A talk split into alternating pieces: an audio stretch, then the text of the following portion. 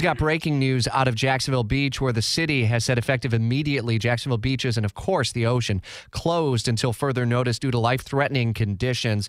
Live team coverage takes us to Jax Beach, CBS 47, Fox 30 Action News. Jax's Megan Moriarty. You're out in the field safely as a member of the news media, and y'all are being careful. You've you've seen some tree damage already, Megan. Rich, we've seen a couple trees down. We saw a palm tree over by Third Street. And then we kind of went coaster to the Intracoastal off of Beach Boulevard, and we saw um, a giant limb from an oak tree that was blocking the road there. These crews, though, they get out here really quickly and have been cleaning up those trees um, in a matter of minutes. As you were uh, near the beach, and I know uh, the city has closed it, were there people out in the water? Is that why they put out that statement, or has everyone kind of heeded the call to stay out, out of a beach area?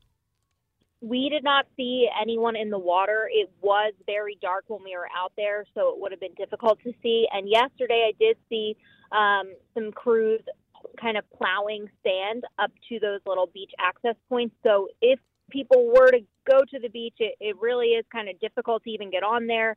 Um, it's pretty obvious that they're trying to deter people from going out there. So far, we have not seen people in the ocean, but we're going to keep a close eye.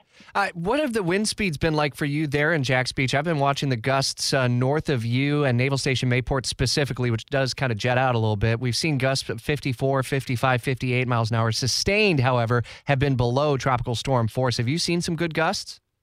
Oh, we've seen some very good gusts. Um, at one point, lost my hat.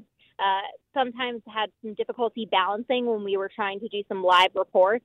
It has calmed down a lot, but I anticipate it's kind of been up and down.